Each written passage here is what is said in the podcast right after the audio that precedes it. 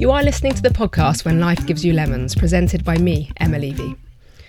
Having worked with elite athletes for a number of years, it's always intrigued me that a significant number of high performing individuals have encountered some form of adversity earlier in their lifetime. My fascination into this grew when I had my own brush with adversity when I was diagnosed with breast cancer in May 2020, in the midst of the global pandemic at the age of only 36. During this period, I questioned whether it was my positive mindset or maybe something deeper, which enabled me to bounce back and to train and compete for a triathlon just one month following completion of all active cancer treatment. The goal of this podcast is to explore this concept further by meeting a variety of high performing individuals who have experienced adversity but who have come back stronger. Today, I'm welcoming Michael Gunning to the podcast. Michael is an international swimmer, having represented Team GB and Jamaica in his career. Michael is not only known for his skills in the water, but he is a passionate advocate for equality, diversity, and inclusion in sport. Michael retired from swimming last year, so has been busy trying to change the world, and I'm honoured he's come to London to chat with me today. Michael, thank you for coming to meet me here at the studio. I'm really looking forward to hearing what you've been up to. Firstly, can we start with your swimming career? Like I said in the introduction, you represented both Team GB and Jamaica. We're going to talk about the Jamaica aspect a bit later. Um, but when you look back at your career, your swimming life, do you have a highlight?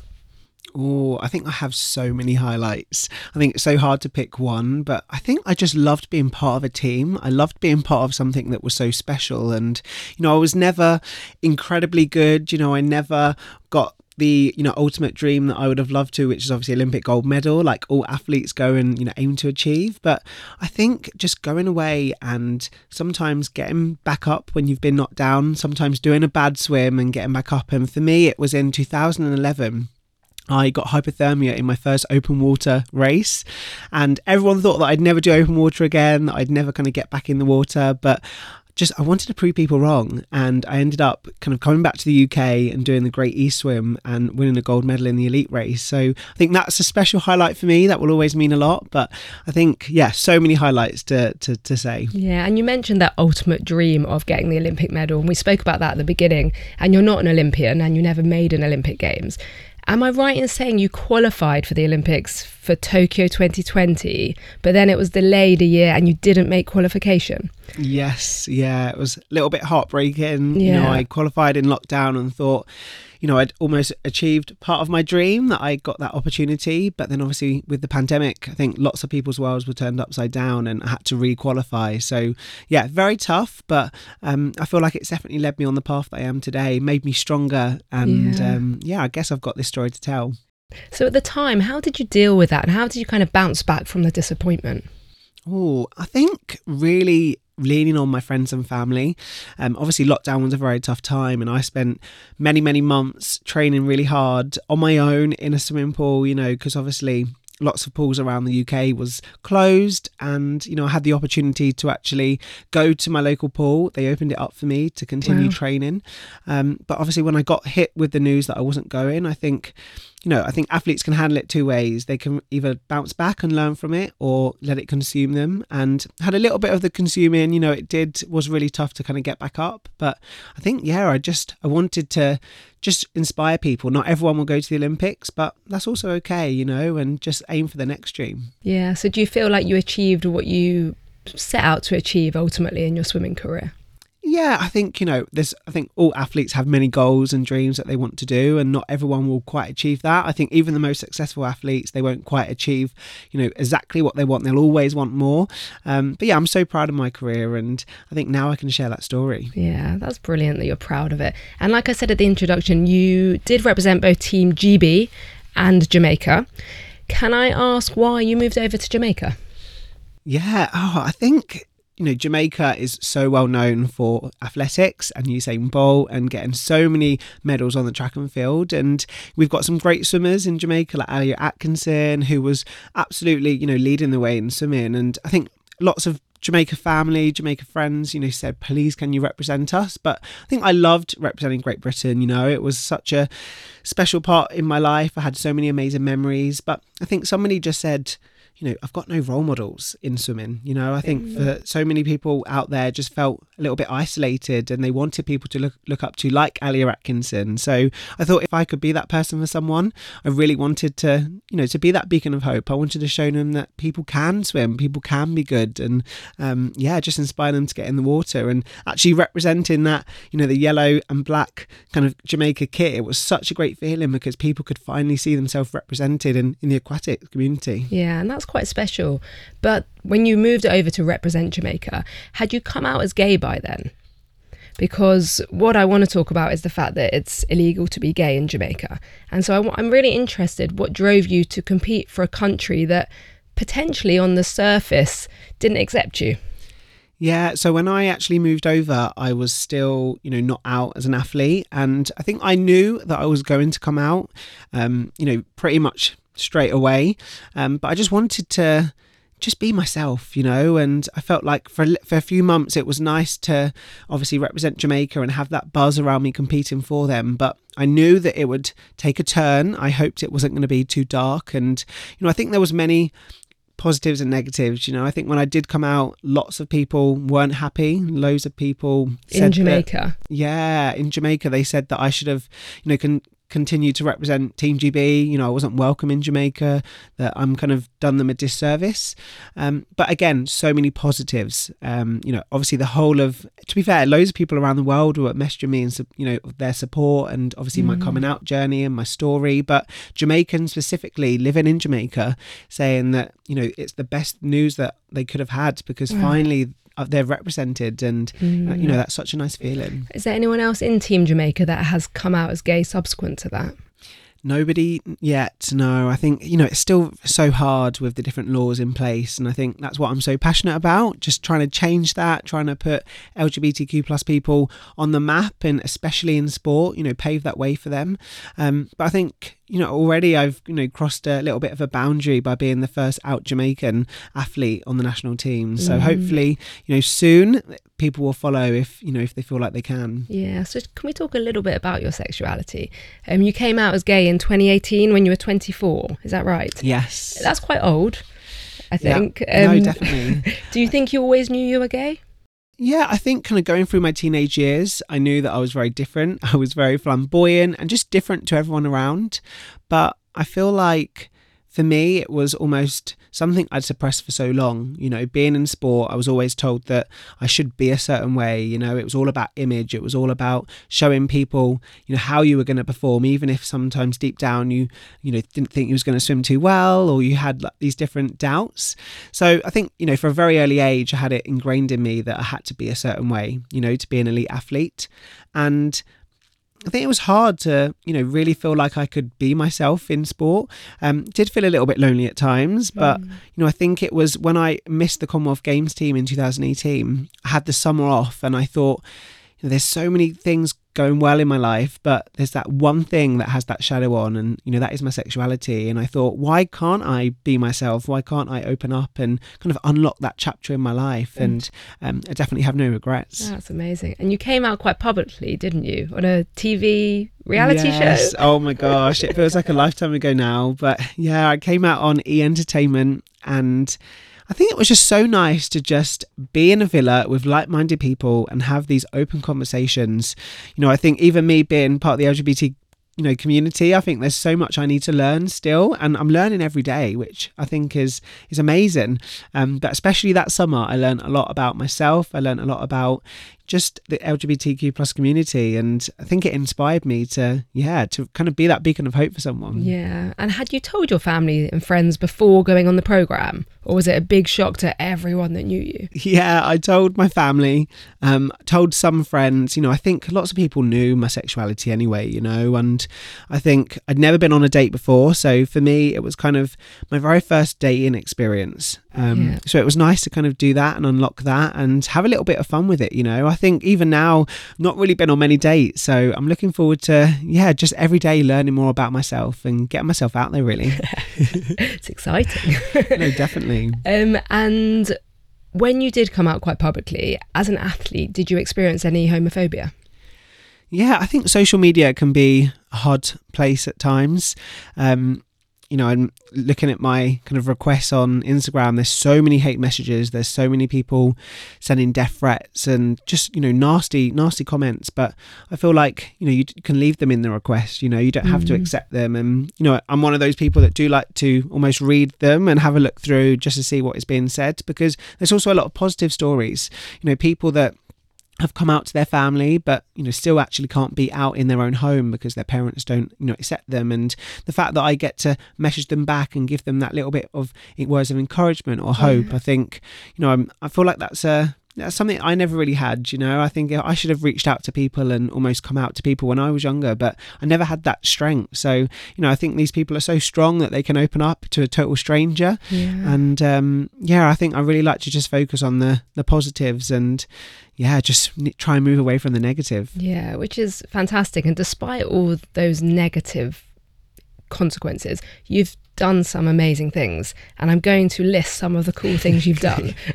you were on the cover of Attitude magazine, looking very handsome. Oh, I love that shoe. honestly, yeah. I think at my lowest time, mm. when I kind of was really questioning, was I good enough? You know, have I kind of turned in my career and you know will i be seen as a failure? I think attitude gave, gave me that light gave me that kind of stand to yeah. just be proud of who i that was boost, so, i suppose yeah. you needed. It's, it's, amazing. And then you won an attitude pride award in 2019 yes. I mean yeah. another unbelievable thing. And then am i right in saying you worked at pride house at the commonwealth games in birmingham just last year? Yes. And 25 of the 56 nations that make up the commonwealth it's illegal to be gay yeah. So to have that Pride House in the athlete village for what I think is the first time, wasn't it, in yeah, Birmingham? Yeah. How did that feel to be part of that? Oh, amazing. You know, and I think the more people we interact with, the more people we talk to, I think we know like the impact we're having. Mm. Um, you know, so Jamaican athletes were going into Pride House in the athletes' villages and talking, having those you know communications. But I think you know the biggest thing for me, especially in sport, is allies. Having people that will stand up and you know have your back, talk about it, ask questions.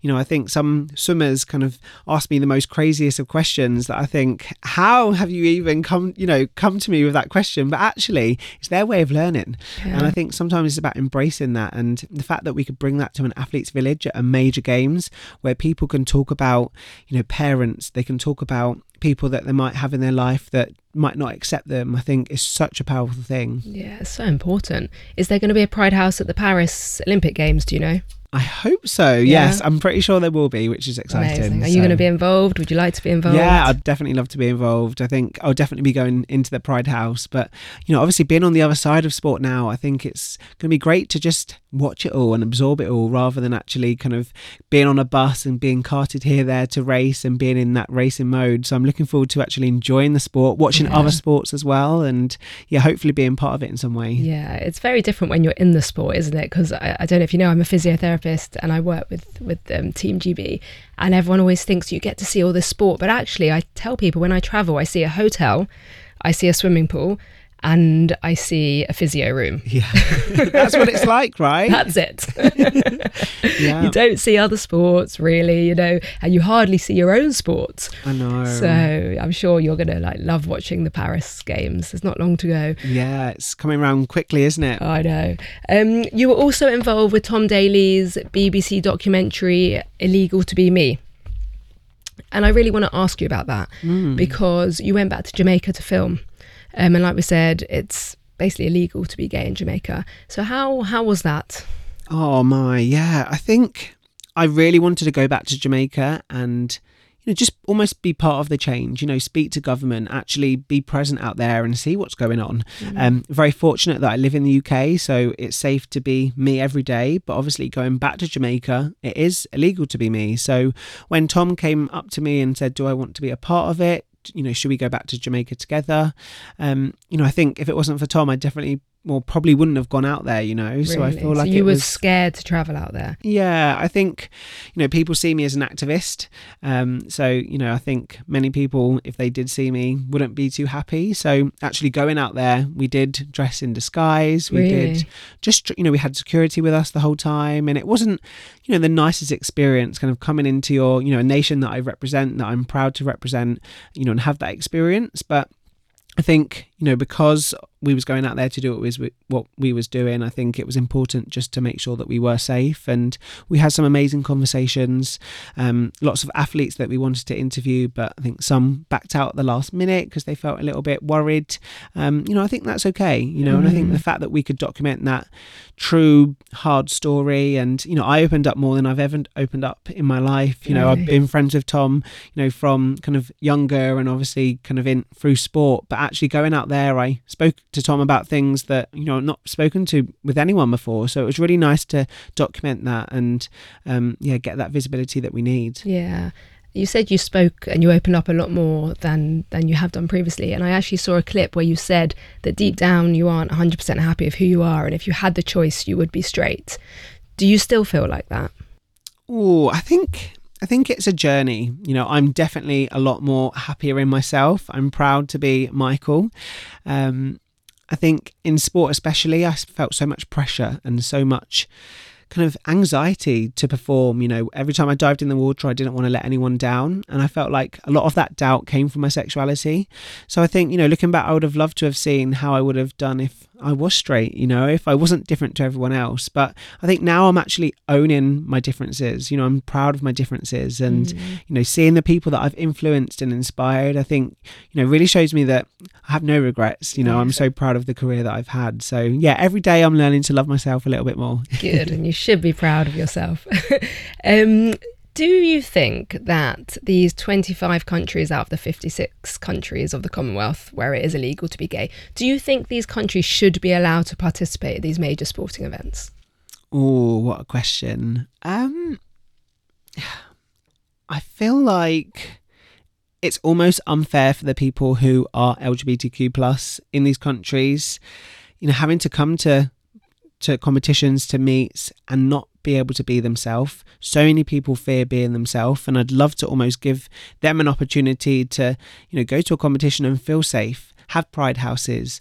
Um, so I think, yeah, such a hard question, but I think I would just, you know, love countries and nations to just come together yeah. for sport. And I think, from my point of view, what you're doing is kind of the positive way of campaigning against their discriminatory um, attitudes and laws, really, isn't it? Because I think you're right, it's not fair to punish the people from those countries. And what you've got to do is get to the governments, like what you're trying to do. Yeah, I think, you know, higher up, it's all about government what's being said and obviously you know uganda last year like we saw the hard conversations coming out of you know what they think of LGBT people, and it's scary. It's it's not mm. nice, and it's how do we change those mindsets? Um, I think there's so many different ways around it, and people like to almost you know really cast that negative and you know even with the documentary we done you know i spoke about some hard you know sad things um, mm. um, but i think you know from there i really want to shine that positive light show those positive stories of people embracing their sexuality of the journeys that people have been on and um, tom and i are kaleidoscope trust patrons mm-hmm. so we do mm-hmm. lots of work with them just to help change the laws you know connect with people that we wouldn't normally connect with and yeah. just show them another side of, of life you know of our thoughts and feelings so hopefully day by day we're going to be changing that but um, yeah it's, it's a long journey yeah definitely. But things are getting better, I think, aren't they? Yeah. So when you went back to Jamaica, were you actually scared for your safety? Yeah, we weren't actually allowed to leave our hotel um, without a, a, security guard, a bodyguard, and you know I think when you're told that, it kind of really amplifies mm-hmm. the situation you're in. You know the fact that I was out in Jamaica, and you know there was friends that wanted to kind of connect with me, but you know I couldn't go out without security. I think you know it really hit home of you know how important this topic and this conversation we were having was. Yeah. Um, Did yeah. you still feel proud to be Jamaican when you were out there? I feel like in when I'm at these competitions, when I'm in the athletes village, you know, everyone sees that yellow and black kit and they're, you know, they feel connected to me. They feel like they're yeah, it's almost like a family, you know, being in those villages and, you know, especially at the World Championships, being in like the aquatic village, we had a whole village just for diving, water polo and swimming. I think, you know, you feel like a massive family and it's so mm-hmm. lovely. And, you know, you should feel like when you're representing that with your team. Yeah. Um, you know, I've been to the athletics competitions in my Jamaica kit and I'm worshipped, you know, it's such a nice feeling. Um, but also, you know, going back at that time, I felt like, you know, I wasn't necessarily super proud to be Jamaican and you know I really wanted to change that because no one should ever feel that that doubt or that you know feeling ashamed like I did. Yeah. And you really do use your platform to challenge the lack of visibility of LGBTQ plus people in elite sport. Um, and I think elite sport, tell me if you agree, I think elite sport is still a problem. And there's only one professional footballer who's come out as openly gay. How can we change that? Mm, yeah. I feel like, you know, in sport, it relies a lot on the fans. It relies on a lot of external. I think elite sport is a bubble inside, but the minute you step out and we need audience and spectators, I think it, you know, it does put sport on the line really, and it just finds what sport is like. Um, I know that we've got rainbow laces, which obviously people can wear rainbow laces to show their support, and there's so many different campaigns now that hopefully is you know turning those ways, turning the you know making a change. Yeah. Um, but yeah, the real answer is who knows you Yeah. know i think unless the fans the spectators the people watching support all athletes um, you know no matter their race sexuality size image you know i think yeah it's still um, going to take a bit of time Yeah, because Premiership footballers, they're such role models, aren't they? And I do really feel like we just need one big Premiership footballer to make that step. And then I think people will follow. But they're they're obviously scared. And I find mm. that so sad. Yeah, it's so sad. And you know, I actually went to the the men's you know World Cup final you know a couple of years ago now, and I remember being in the stadium, and you know, obviously we had we lost, we you know two one, and I feel like you know that score actually hearing people the abuse they were shouting at the athletes you know i've not really experienced anything like that before. Um, you know it's not a nice experience. So i can imagine and i think i totally understand athletes if i was on that pitch being hollered that uh, you know abuse because i'd lost and i feel like it does change the game a bit so um, you know i understand what they're going through and i just hope that one day they can feel like they can you know and have the support to to be themselves Yeah. Well, hopefully, you know, what you're doing is going to help that as well. Um, did you always have an ambition to go down this kind of campaigning route? Or did it just, did you kind of just find yourself swept along with it? Oh my, yeah. I think I've just been swept along with it, to be honest. Um, I just, you know, when I came out, I just wanted to be myself. I wanted to be Michael. And I think from that, having, you know, attitude sharing my story and having loads of different outlets share my story, you know, I, I never wanted to be seen as, you know, the gay black swimmer. I just wanted to be known as Michael. And the fact that that's kind of stuck, that people, you know, they do recognize me. And I think it's, it's great that I can, you know, be that person for some people because we, you know, we all need role models. We all need to look up to someone. So, Do you think you were known as the gay black swimmer? yeah, yeah. I think, you know, especially around the world, I think media obviously has such big influence. And it's nice when I'm kind of in a media outlet and I'm just known for Michael. I think it's so nice because Yeah. it shows how far we've come on. But um, yeah, for many years, especially when I came out, first of all, you know, I think people just saw me as that, and and you know, not not really saw the Michael underneath. So, um, yeah, I think never really went down that route, but I feel like I've almost got to kind of take that that name of that gay black swimmer and show people that actually the more people that are openly gay the more people of color swimming you know we hmm. can just be ourselves and then we'll be seen as a as an athlete like everyone else Yeah. And we don't see a lot of people of colour swimming. Why is that? I think that's stereotypes. You know, I think I've kind of do lots of work with young children and schools, and I'm currently working on Speedo's Swim United campaign. And we, you know, we touch so many young people's lives and see, you know, give them that skill of swimming, you know, give them that opportunity to mm. get into the water. But I think a lot of parents they say, oh, why would we put our children into a sport that they wouldn't succeed at? And you know, that's the that's what their parents are telling them. And you know, it's almost takes somebody like me or you know role models around to go in and show actually you can do it. You know, it is you know it's definitely achievable. Yeah. I mean, that needs to change, doesn't it? There's a high percentage of black people that can't swim. Is that right? Yeah, ninety five percent of black adults and eighty percent of black children can't swim in the UK. 80% of children as well. So high. And then you've got the drowning risk. I know. Yeah, I think you know, especially when the weather's nice, especially you know in London in the summer when it's really nice out. I think people do want to go and cool down, and you know, people thinking that they can swim, but getting into a into a sea or a lake and then actually realizing that they can't tread water. You know, they can only swim when they can put their feet on the floor. And I think that is scary. You know, swimming is a life skill and everyone deserves to have that skill. Yeah. How did you get into swimming? Ooh. Your parents didn't have the same stereotypical opinions. Yeah, so my parents couldn't swim and really encouraged me and my younger brother to learn. So we just went into a swimming pool with with a teacher, and I hated it at first. I was kicking and screaming. I really didn't want to get in. It was too cold. Um, but I think you know when the teacher started to say, "Oh, you'd never be able to get that sinker on the floor or swim to the other side," I was like, "Well, me show you, you know. And I think actually that's where it came from. I wanted to prove people wrong, mm. and um, just went from there. I kind of went through to you know teaching and learning to swim into a swimming club, um, which was Beckenham Swimming Club. I was there for many years. Kind of went up the different into the top squad, and just loved it, you know. And yeah, even though I was one of you know the only mixed race swimmers, you know in the in the country, I think you know there's only not really many people at all. It was nice to have people in my swimming club that I could look at and go, actually, you are like like me, I can do it, and mm. almost have that confidence. Yeah. So, did you feel different as a as a black kid swimming? Did you kind of were you aware of the fact you were the only one of color in the yeah, pool? I think so. Um, I actually do sink in water, which is a little bit like, oh, but I think, you know, even, um, you know, tall people, I think, you know, they say that, you know, with jumping and running, I, I can't run. I'm not a very good sprinter. So actually, I kind of,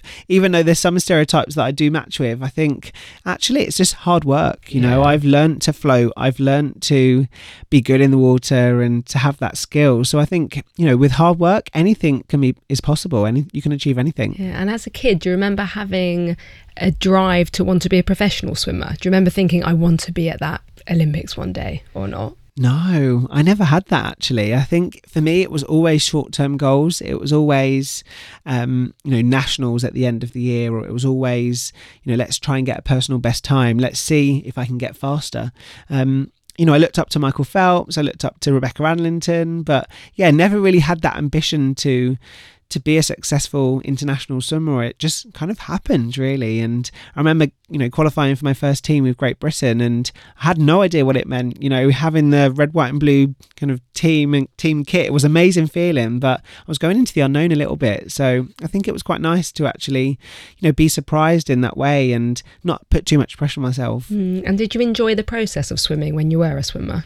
Yeah, I think oh, it's it's a lot of hard work. It really is. You know, morning and night. I think before school, after school, but we just done it. You know, and I think it may, has definitely made me the person I am today. I'm disciplined. I am so ambitious, and it's just helped me with life after swimming because it's a it's a very tough transition. Yeah. Um, but yeah, I've just you know i'm definitely resilient because of swimming yeah i was going to ask you about resilience because i do ask my guests about their resilience do you think you're a resilient person 100% yeah. yeah. i think i will always get back up when i get knocked down and i think sometimes we can get knocked down hard and it can be very tough you know kind of to get back up again but yeah. you know i feel like swimming made me so strong so disciplined um, i actually had a speech and language stutter when i was younger so i had to go to therapy to kind of get rid of that stutter have the confidence i went to drama school as well just to try and get my confidence out of me um, i think i always was doubting myself and yeah my parents just wanted to give me the best start in life. And when I did start to doubt myself, you know, they would send me to drama school. When, you know, I had a stutter, my parents would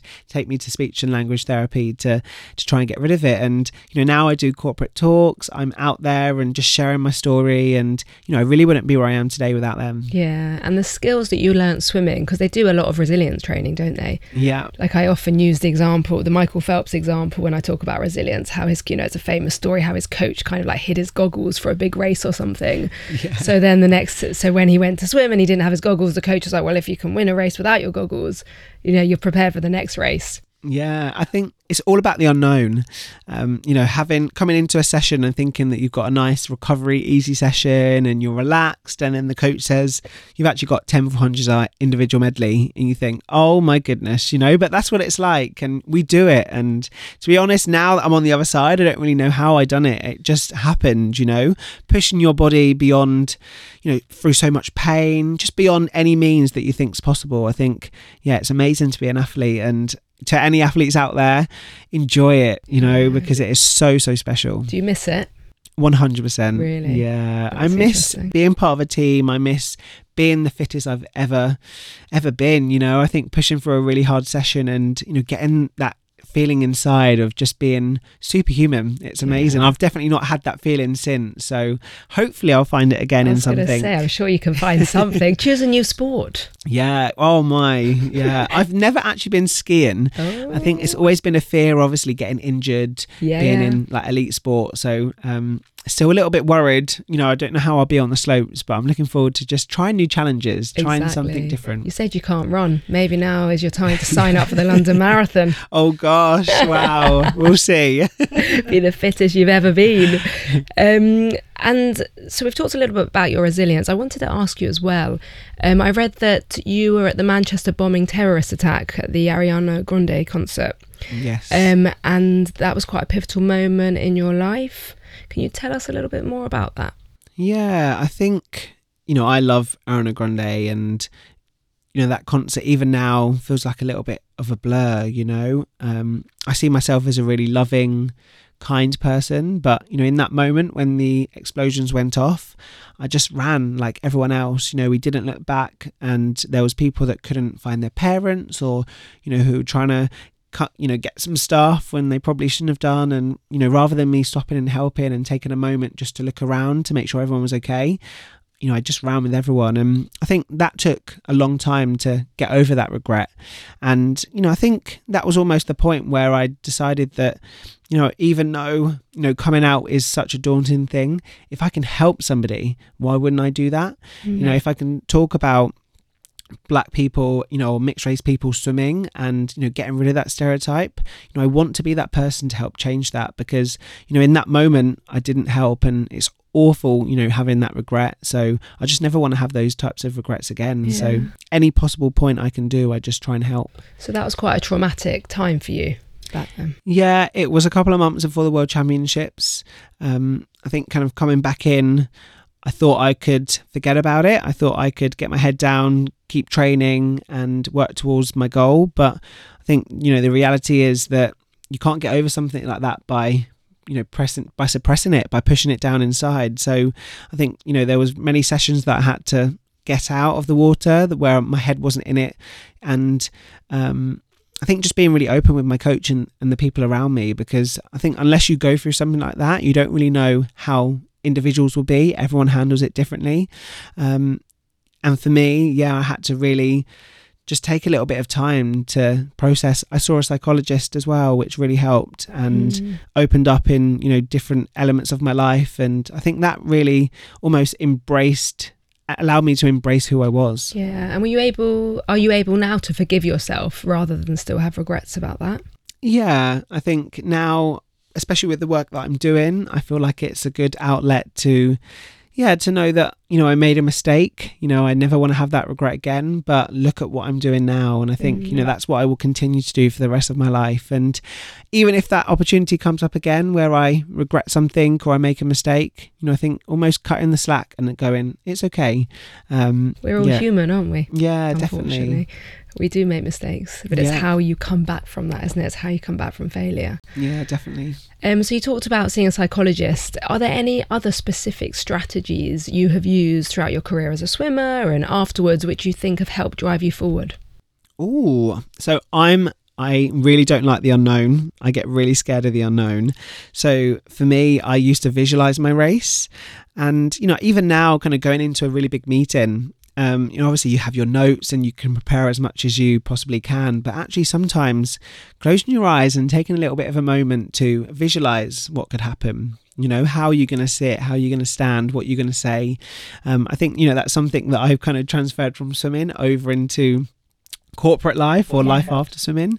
Um, I think one thing I used to do in in kind of competitions is lie on the floor and kind of do a breathing technique just to help relax my muscles. You know, to kind of get rid of all of the uh, stress and anxiety. And Mm-hmm. you know, every time I sat back up again, I knew what I had to do. You know, I'd trained all my life for that moment, um, and I didn't want to let any nerves or anxiety or pressure kind of get the better of me. So I still do those different techniques now, and That's um, brilliant. really helps. Yeah, I think visualization is such an underrated skill that non athletes could learn so much from athletes about yeah, because so many athletes I speak to use it and to such positive gains as well. And I think there's probably people out there that you know don't know anything about it or if they do maybe think it's a bit of nonsense. Yeah i think before i go into a race i've swum it so many times in my head already and i think that helped me you know know that it wasn't the first time i was doing it. So yeah i think you can kind of play that or do that in so many kind of forms of life because it will really help. Yeah, thanks for that. And final question, Michael. If you could go back in time to when things were at their most difficult, what do you wish you could have told yourself? Well, use the people around you. Yeah, I think sometimes in life you think it's all down to you. You know, you're the only person that is strong enough to help hold you up and, you know, you've got to do it by yourself. But I think the reality is you really don't. Really use your coaches, your friends, your teammates um, you know, your family because my family was so supportive, my friends were so supportive. But, you know, I think in the darkest times, you forget about that support and you think that you're on your own. So, yeah, I think open up, tell people how you're really feeling, um, be honest because if you're honest with people, you know, you'll have that support. Yeah, it's finding the strength around you and your community. It's so important. Um, where can people find you, Michael, if they want to know more? Oh, they can find me on Instagram at Michael Gunning One, and I'm on Twitter and Facebook, all the same. So yeah, definitely reach out. Amazing. Thank you, Michael, so much for coming to talk to us today. In my research for this, I read a few articles um, written about you, and they all said what a joyful, positive, smiley person you are. and I see today meeting you that they are 100% Correct. Oh, no, thank you. Thank you for having me on. It's a lovely podcast and just continue shining the light. That's what we're doing, you know, sharing our stories, sharing other people's stories. And, yeah. and we're inspiring people. Yeah. You know, people like you, really like role models. I just want people to listen and to be inspired.